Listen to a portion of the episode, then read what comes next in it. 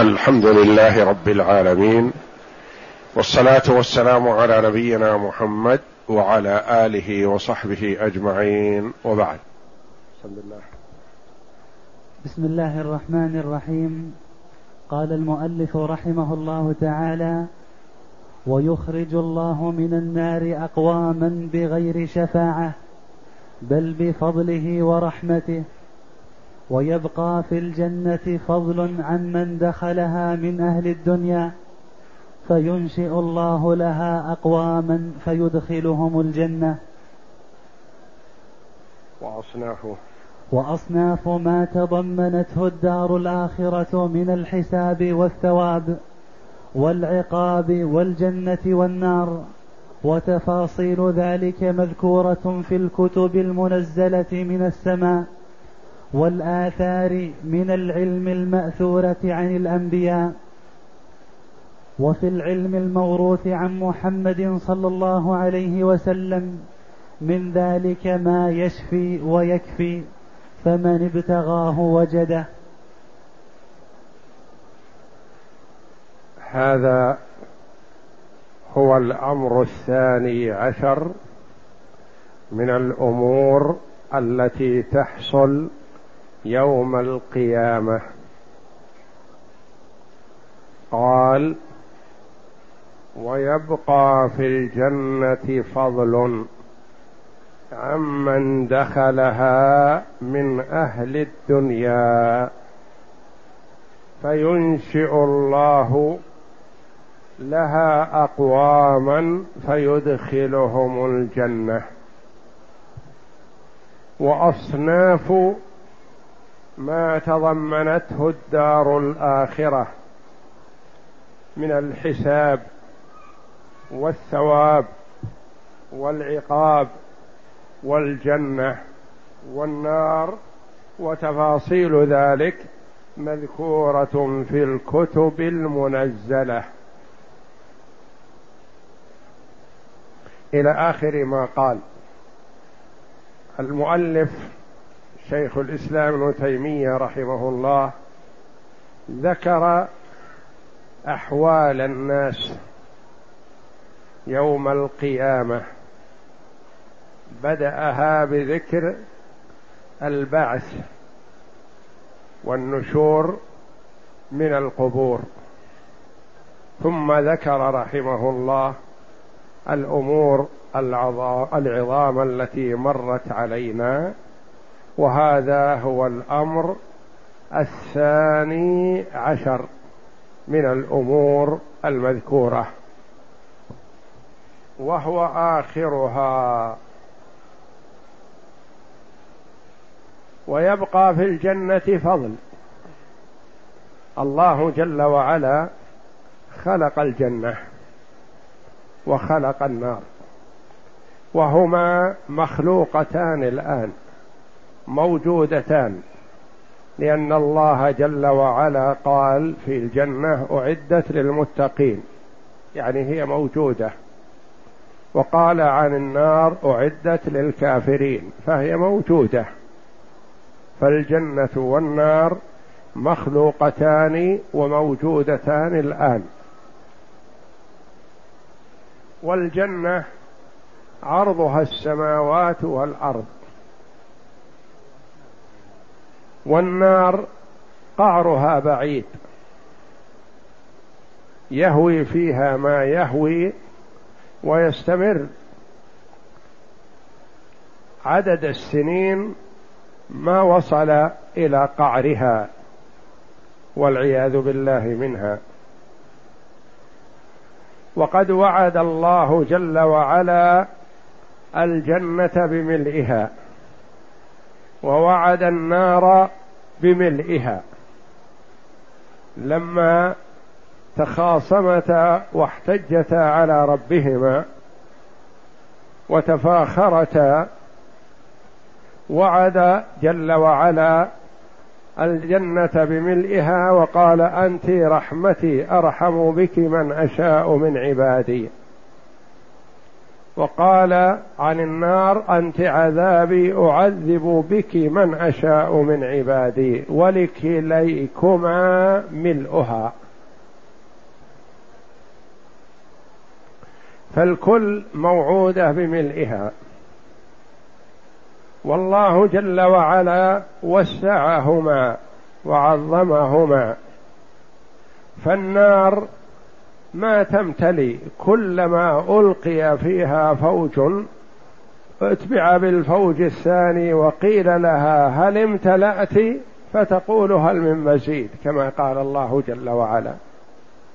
تطلب الزيادة وتلتهم من ألقي فيها ولا تتعذر ولا تقول امتلأت وكلما يقال لها هل امتلأت؟ تقول هل من مزيد. وكما جاء في الحديث الصحيح أن الله جل وعلا يضع فيها قدمه عليها قدمه فينزوي بعضها إلى بعض وتقول قط قط يعني يكفي يكفي. تلتئم وتتقارب على من فيها وتمتلئ. وأما الجنة فالله جل وعلا يبقى فيها فضل وسعة فينشئ الله جل وعلا أقواما فيدخلهم الجنة. بعدما يخرج الله جل وعلا من النار من في قلبه أدنى أدنى أدنى مثقال ذرة من إيمان يخرجه من النار. وبعدما تشفع الأنبياء والرسل والملائكة والصالحون يقول الله جل وعلا شفعت الملائكة وشفع الرسل وشفع الصالحون ولم يبق إلا أرحم الراحمين فيأخذ حفنة من النار وقد تحمموا يعني صاروا حمم فحم. فيدخلهم الله جل وعلا الجنة. ولا يبقى في النار إلا الكافر الخالص الذي حرم الله جل وعلا عليه الجنة. فالكفار حرام عليهم دخول الجنة. فما يمكن أن يخرجوا من النار ويدخلوا الجنة ابدا. بوعد الله جل وعلا. فينشئ الله اقواما فيدخلهم الجنة. ينشئ الله اقواما من جديد ليسوا من أهل الدنيا فيدخلهم فيما بقي جل وعلا من الجنة. وهذا دليل عظيم على سعة رحمة الله جل وعلا وعفوه وكرمه. وأنه كما قال جل وعلا إن رحمتي سبقت غضبي. فالنار لا ينشئ الله جل وعلا لها أقواما يدخلهم إياها.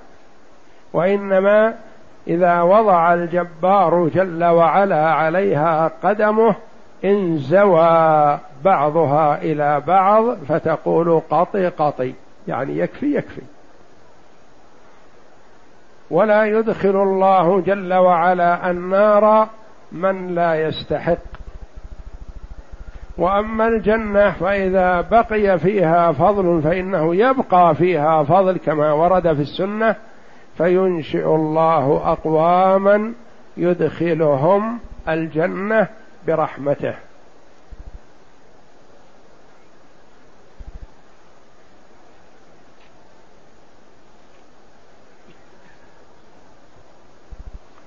وقول المؤلف رحمه الله تعالى وأصناف ما تضمنته الدار الآخرة من الحساب والثواب والعقاب. مذكور في الكتاب والسنة والآثار. يقول أصناف ما تضمنته الدار الآخرة يعني ما سبق مما ذكر من الحساب أن الله جل وعلا يحاسب الخلق. المؤمن يرخي جل وعلا عليه كنفه ويقرره بذنوبه فيقول له سترتها عليك في الدنيا وأسترها عليك الآن ويدخل الجنة برحمة الله. من الحساب والثواب الثواب الجزاء على العمل الصالح. وهو الجنة. والعقاب المعاقبة والعذاب على من عصى الله جل وعلا. والجنة والنار فالجنة أعدها الله جل وعلا ثوابا لاوليائه والنار أعدها الله جل وعلا عقابا لأعدائه. والجنة موجودة الآن بقوله تعالى أعدت للمتقين. والنار موجودة الآن بقوله تعالى أعدت للكافرين. وأهل الجنة خالدون فيها دائما وأبدا وأهل النار خالدون فيها دائما وأبدا الذين هم الكفار. وأما من في قلبه شيء من الإيمان وإن قل فالله جل وعلا يخرجه من الجن من النار إلى الجنة. ولا يمكث في الجنة ابدا إلا الكافرين. ومن في قلبه شيء من الإيمان قد يدخل النار وتطول مدته. قد يدخلها مئات السنين وآلاف السنين لاستحقاقه العذاب. والله جل وعلا لا يظلم الخلق. وأهل النار خالدون فيها دائما وأبدا. كما قال الله جل وعلا إن الله لعن الكافرين وأعد لهم سعيرا. خالدين فيها أبدا لا يجدون وليا ولا نصيرا. الآيات. وقد ذكر الله جل وعلا خلودهم أبدا فيها في ثلاث آيات من كتابه العزيز. هذه الآية التي في الأحزاب. وآية أخرى في سورة النساء. في قوله تعالى إن الذين كفروا وظلموا لم يكن الله ليغفر لهم ولا ليهديهم طريقا إلا طريق جهنم خالدين فيها أبدا وكان ذلك على الله يسيرا في سورة النساء. والآية التي في سورة الجن قل أوحي إلي أنه استمع نفر من الجن قوله تعالى ومن يعص الله ورسوله فإن له نار جهنم خالدين فيها أبدا. فذكر الله جل وعلا أبدية أهل النار فيها في ثلاث آيات من كتابه العزيز. يقول المؤلف رحمه الله وتفاصيل ذلك مذكورة في الكتب المنزلة من السماء في كتب الله جل وعلا التي أنزلها الله جل وعلا على رسله مثل التوراة المنزلة على موسى والإنجيل المنزل على عيسى وفي صحف إبراهيم وفي صحف موسى وفي الكتب التي أنزلها الله جل وعلا على الأنبياء ولم يسمها لنا. فالمسمى لنا من الكتب أربعة التوراة والإنجيل والزبور على داود والقرآن على محمد صلى الله عليه وسلم. ونحن نؤمن بأن الله جل وعلا أنزل كتبا غير هذه على رسله. الله جل وعلا أعلم بأسمائها وعلى من نزلت وفيها تفاصيل يوم القيامة. والآثار من العلم المأثور عن الأنبياء. ما جاء عن نبينا محمد صلى الله عليه وسلم فكله حق. وما جاءنا عن السابقين فقد دخله التغيير والتبديل لأن أهل الكتب السابقة حرفوا وبدلوا. لأن الله جل وعلا وكل إليهم حفظها فلم يقوموا بذلك. وأما القرآن العظيم لكونه الخالد والباقي إلى قيام الساعة إلى أن يرث الله الأرض ومن عليها فقد تكفل الله جل وعلا بحفظه. في قوله تعالى إنا نحن نزلنا القرآن إنا نحن نزلنا الذكر وإنا له لحافظون. فهو محفوظ بحفظ الله.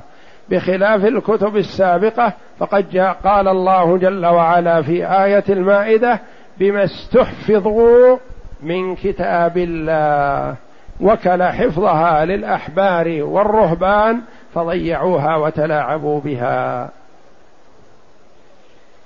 فما جاء عن السابقين ما بلغنا به نبينا محمد صلى الله عليه وسلم فهو حق.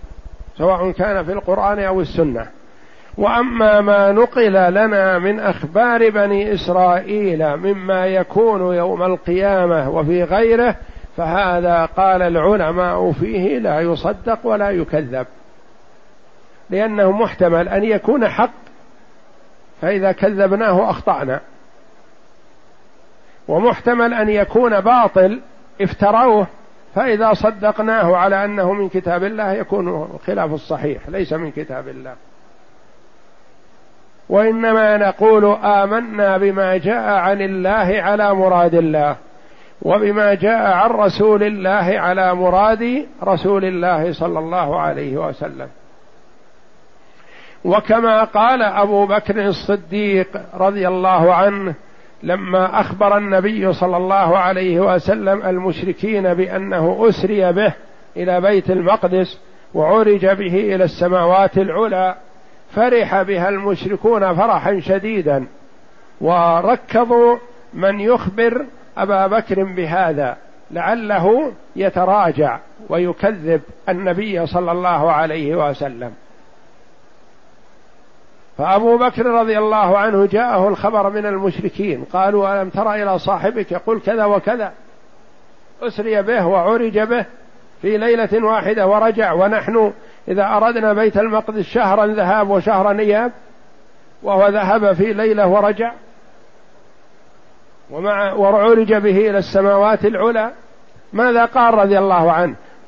ما قال هذا صح وحق لأنه ما يدري هل قاله النبي صلى الله عليه وسلم أو لا. ولا قال هذا ليس بمعقول مردود ولا يقوله. ما يمكن قاله النبي صلى الله عليه وسلم. فقال رضي الله عنه قولته المشهورة عنه المأثورة إن كان قال ذلك فقد صدق. رضي الله عنه وأرضاه. يقول إن كان قال هذا أنا ما أدري هل قال أو ما قال. لكن إن كان قال هذا فقد صدق. أنا أصدقه فيما هو أبعد من هذا. أصدقه في خبر السماء. وذهابه إلى بيت المقدس وعودته ليس بمستحيل على الله جل وعلا. إن كان قال هذا فقد صدق. فنحن إذا حدثنا الكفار بنو إسرائيل أو أهل الكتب السماوية السابقة عن شيء من أمر الله نقول آمنا بالله وبما جاء عن الله.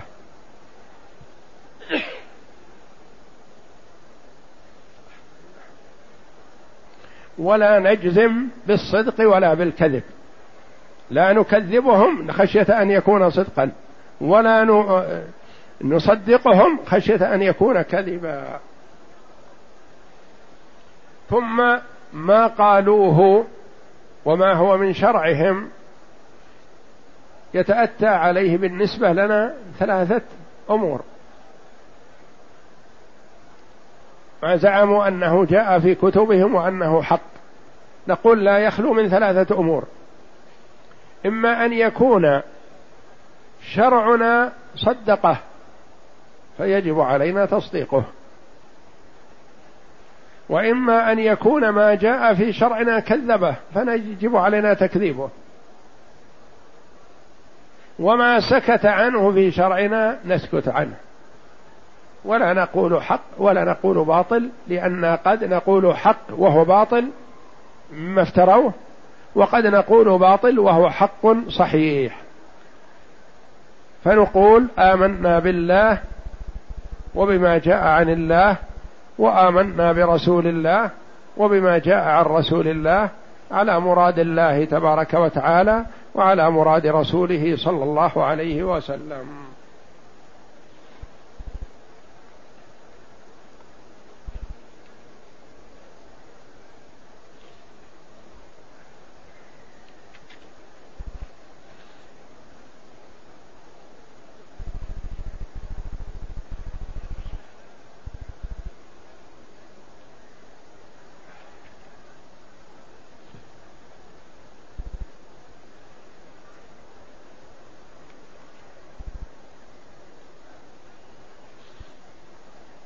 والآثار من العلم المأثور عن الأنبياء وفي العلم الموروث عن محمد صلى الله عليه وسلم من ذلك ما يشفي ويكفي. ومن طلب هذا وجده يعني من أراد ما جاء في كتاب الله أو ما جاء في سنة رسول الله صلى الله عليه وسلم وجده بينا واضحا.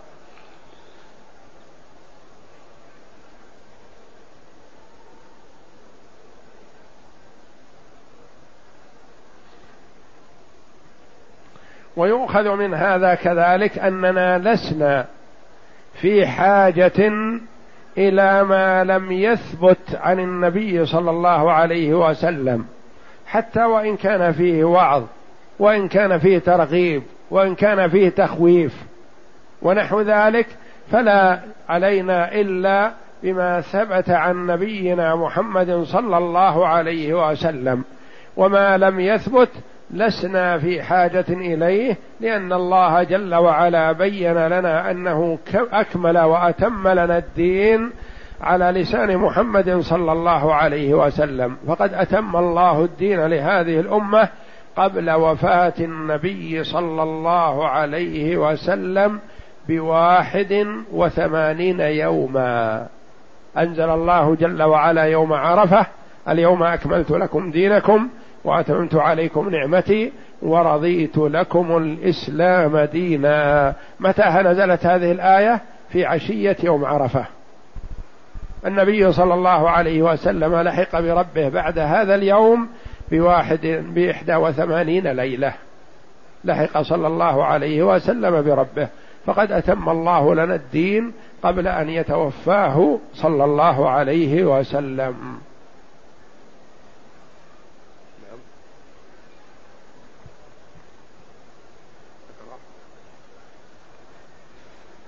وأصناف ما تضمنته الدار الآخرة من الحساب إلى آخره. فاعلم أن أصل الجزاء على الأعمال خيرها وشرها ثابت بالعقل كما هو ثابت بالسمع.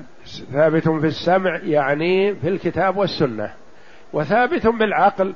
العقل السليم يرشد إلى هذا لأنه لو لم يكن هناك ثواب للمطيع ولا عقاب للعاصي لكانت التكاليف الشرعية عبث. ما دام ما في ثواب لمن أطاع ولا عقاب لمن عصى كانت التكاليف الشرعية عبث. والله جل وعلا منزه عن هذا. فلا بد عقلا من الثواب والعقاب مع ما ورد من الشرع.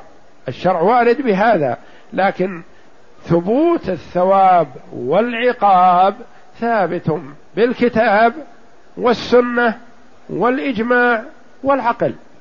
العقل يرشد إلى هذا. لابد. إذا لم يكن ثواب لمن أطاع الله وعقاب لمن عصى الله ما الفائدة من التكاليف الشرعية اذا نعم. وقد نبه الله العقول إلى والمراد بالسمع الأدلة من الكتاب والسنة. والعقل ما يرشد إليه العقل. وقد نبه الله العقول إلى ذلك في كثير في مواضع كثيرة من كتابه.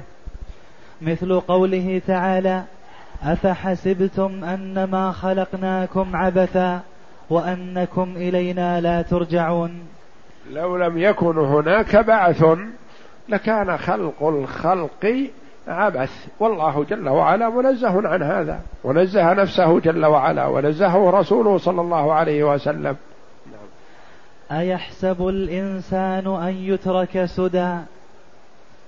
فإنه لا يليق في حكمة الحكيم أن يترك الناس سدى مهملين لا يؤمرون ولا ينهون ولا يثابون ولا يعاقبون كما لا يليق بعدله وحكمته أن يسوي بين المؤمن والكافر والبر والفاجر كما قال تعالى أم نجعل الذين آمنوا وعملوا الصالحات كالمفسدين في الأرض أم نجعل المتقين كالفجار. فإن العقول الصحيحة تأبى ذلك وتنكره أشد الإنكار. وكذلك نبههم الله على ذلك بما وقعه من أيامه في الدنيا من إكرام الطائعين وخذلان الطاغين. وأما تفاصيل الأجزية ومقاديرها فلا يدرك إلا بالسمع. يعني مقدار الثواب من عمل كذا له كذا ومن عمل كذا له كذا فهذا ما يدرك إلا بالسمع. فلا يدرك إلا بالسمع. والنقول الصحيحة عن المعصوم الذي لا ينطق عن الهوى صلوات الله وسلامه عليه وعلى آله. والله أعلم. وصلى الله وسلم وبارك على عبده ورسول نبينا محمد وعلى آله وصحبه.